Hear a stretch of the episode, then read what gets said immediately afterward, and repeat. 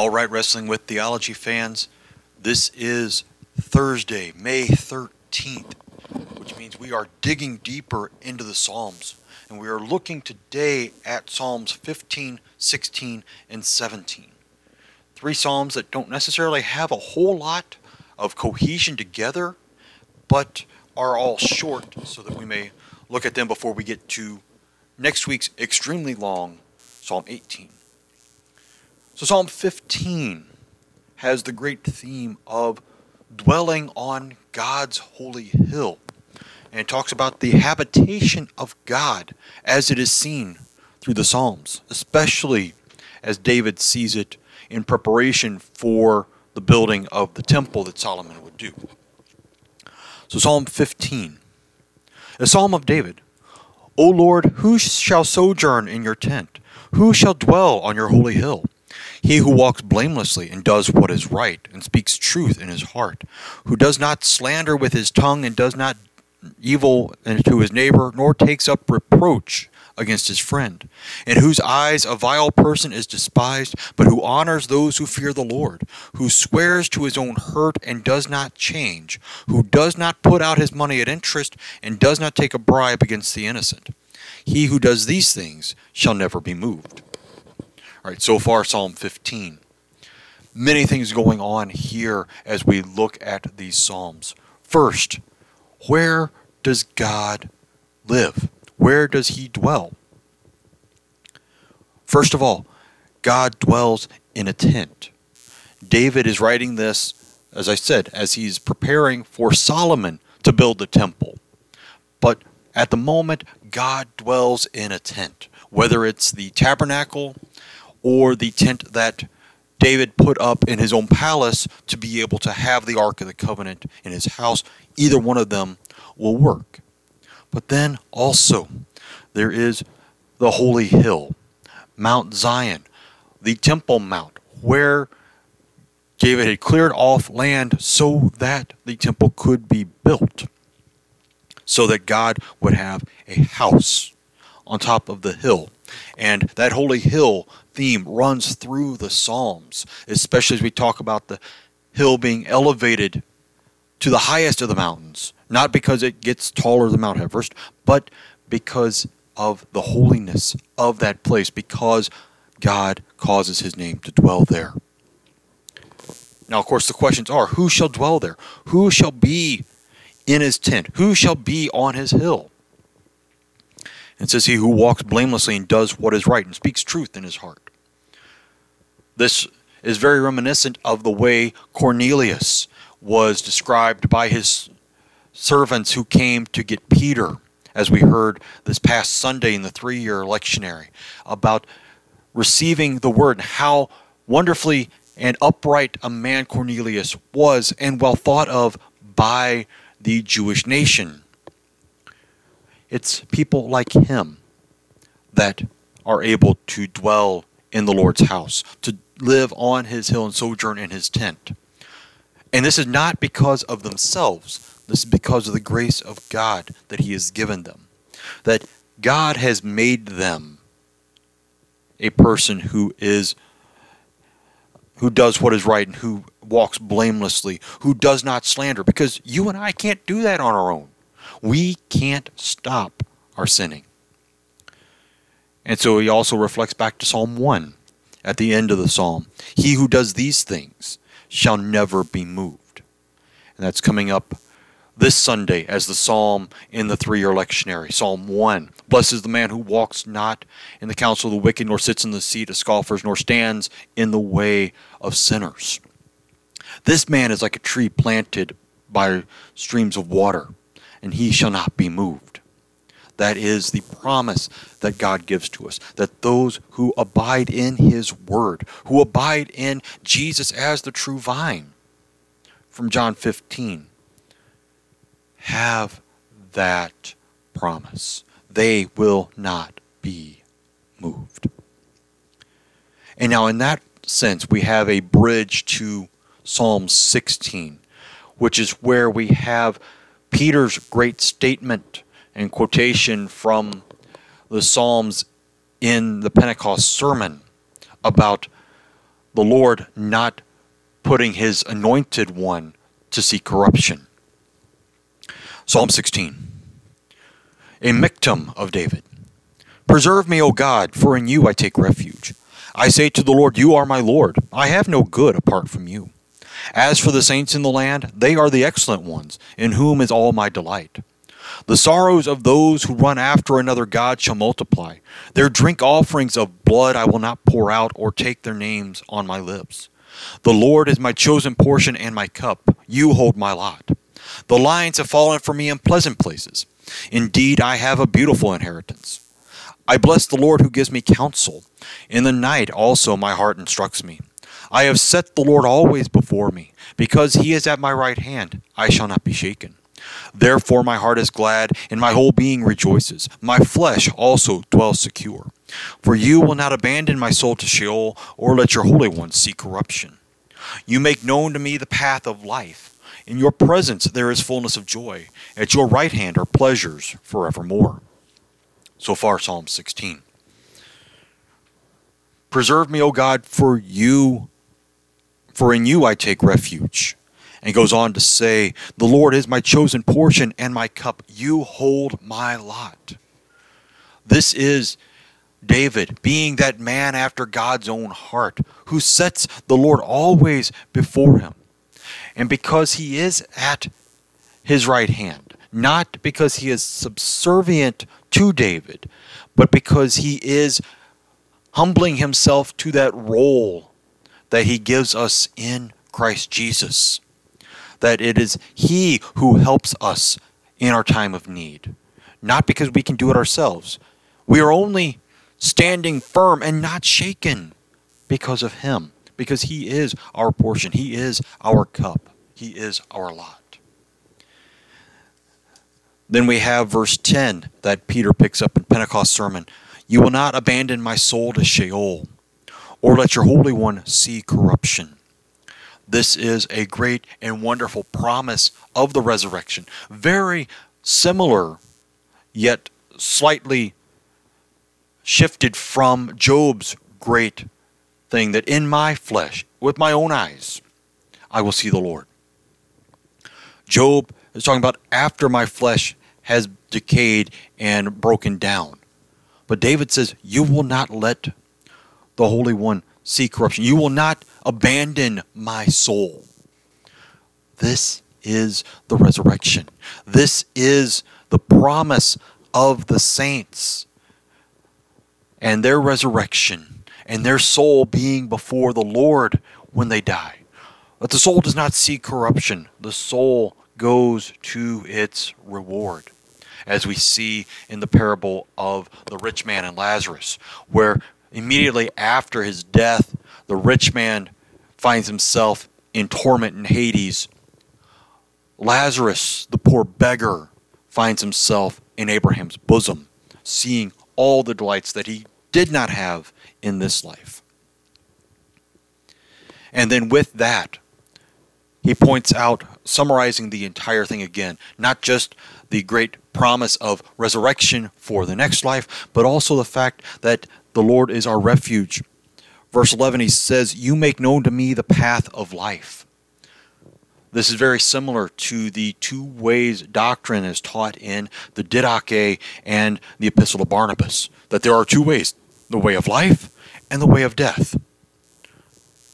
The Lord shows us the way of life, giving us that fullness of his joy, that pleasures forevermore, not simply sensual pleasures that please the eyes and the hands and all of that, but the eternal pleasures of having no more sin, no more sorrow, no more struggle, because we will be with our Lord in heaven. And now we go into Psalm seventeen, a prayer of David. Hear a just cause, O Lord, attend to my cry. Give ear to my prayer from lips free of deceit. From your presence let my vindication come. Let your eyes behold the right. You have tried my heart. You have visited me by night. You have tested me, and you will find nothing. I have purposed that my mouth will not transgress. With regard to the works of man, by the word of your lips I have avoided the ways of the violent. My steps have held fast to your paths. My feet have not slipped. I call upon you, for you will answer me, O God. Incline your ear to me. Hear my words. Wondrously show your steadfast love, O Savior of those who seek refuge from their adversaries at your right hand. Keep me as the apple of your eye. Hide me in the shadow of your wings from the wicked who do me violence, my deadly enemies who surround me. They close their hearts to pity. With their mouths they speak arrogantly. They have now surrounded our steps. They have set their eyes to cast us to the ground. He is like a lion eager to tear, as a young lion lurking in ambush. Arise, O Lord, confront him, subdue him. Deliver my soul from the wicked by your sword, from men by your hand, O Lord, from men of the world whose portion is in this life. You fill their womb with treasure, they are satisfied with children, and they leave their abundance to their infants. As for me, I shall behold your face in righteousness. When I awake, I shall be satisfied with your likeness. Here we have a great prayer of David that really could have been written at any point in his life, because there were many times where he is surrounded by his enemies. But we do need to take example with verses four and five. With regard to the works of man, by the word of your lips, I have avoided the ways of the violent. This is the man who went in and out of Israel, leading the troops into battle. And it says, I have avoided the ways of the violent. How can a man of war say, I have kept myself from violence? Well, he is upholding the fifth commandment by executing just wars against his enemies, those who threaten the people of God. But then there's also the case of Uriah, where he orders his execution in the middle of a battle. How does that coincide? Well, that sin has been covered, Nathan says in Second Samuel twelve. So he does not have that anymore. But again, you have the violence. You have Saul seeking after him. You have Absalom rising up against him. You have the Philistines that plague him his entire life, from the time that he takes down Goliath until he becomes too old to fight in the wars.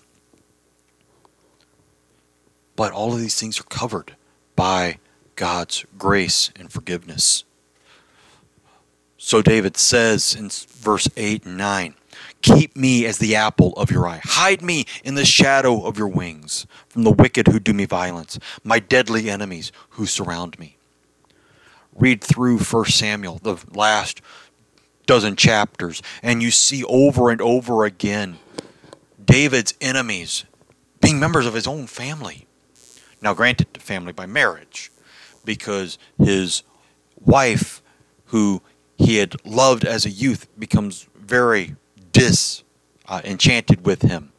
His father-in-law decides that he'd be better as a trophy on the wall than as the psalmist and the court musician.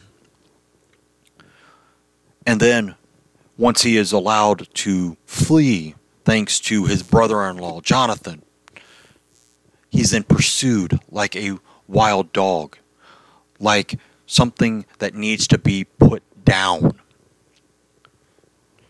So David understands the idea of violence around him and his need for God's protection, because he has nobody else. I mean, yes, he has the soldiers who have come with him, but they can all fail.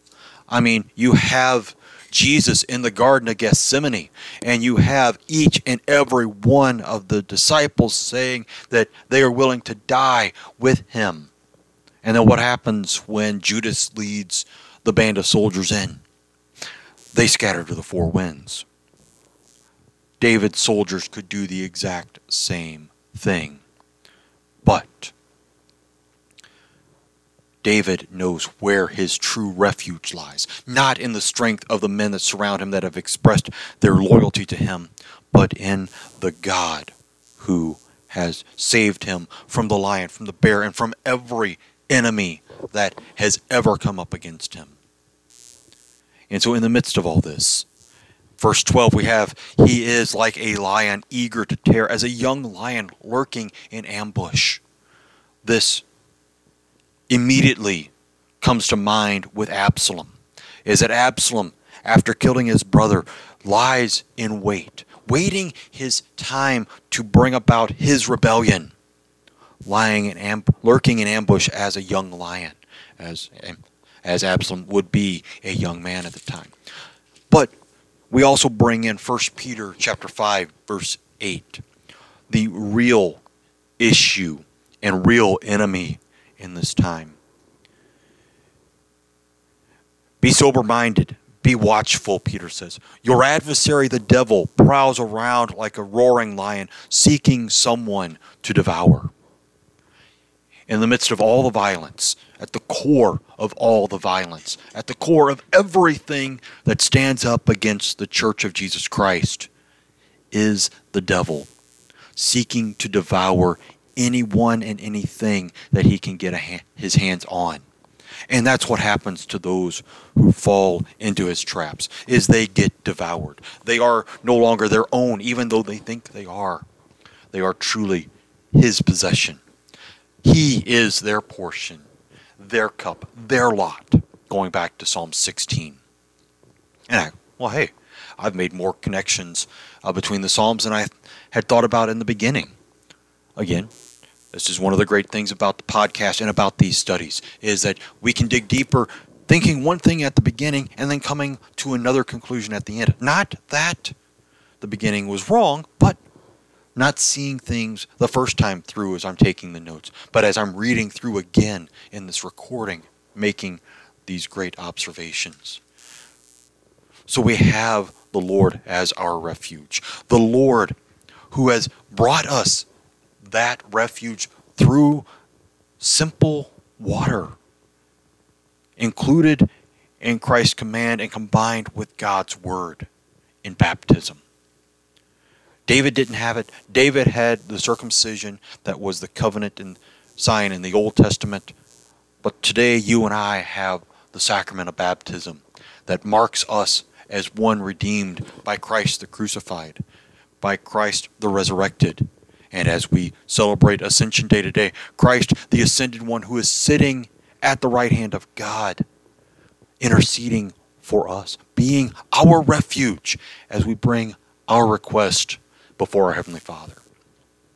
All right, that's it for Psalms fifteen, sixteen, and seventeen this week. Next week, we get into Psalm eighteen, and its length is quite long. And in fact, one year when I was doing and preaching through the Psalms, I did an entire service where the liturgy was just Psalm eighteen interspersed. So we'll look at that next week as well as we look at the Psalm. But again, I encourage you to listen to all the podcast episodes. Confessional Corner on Monday, Pro Wrestling America on Wednesday, Digging Deeper on Thursday, Moments of Meditation throughout the week.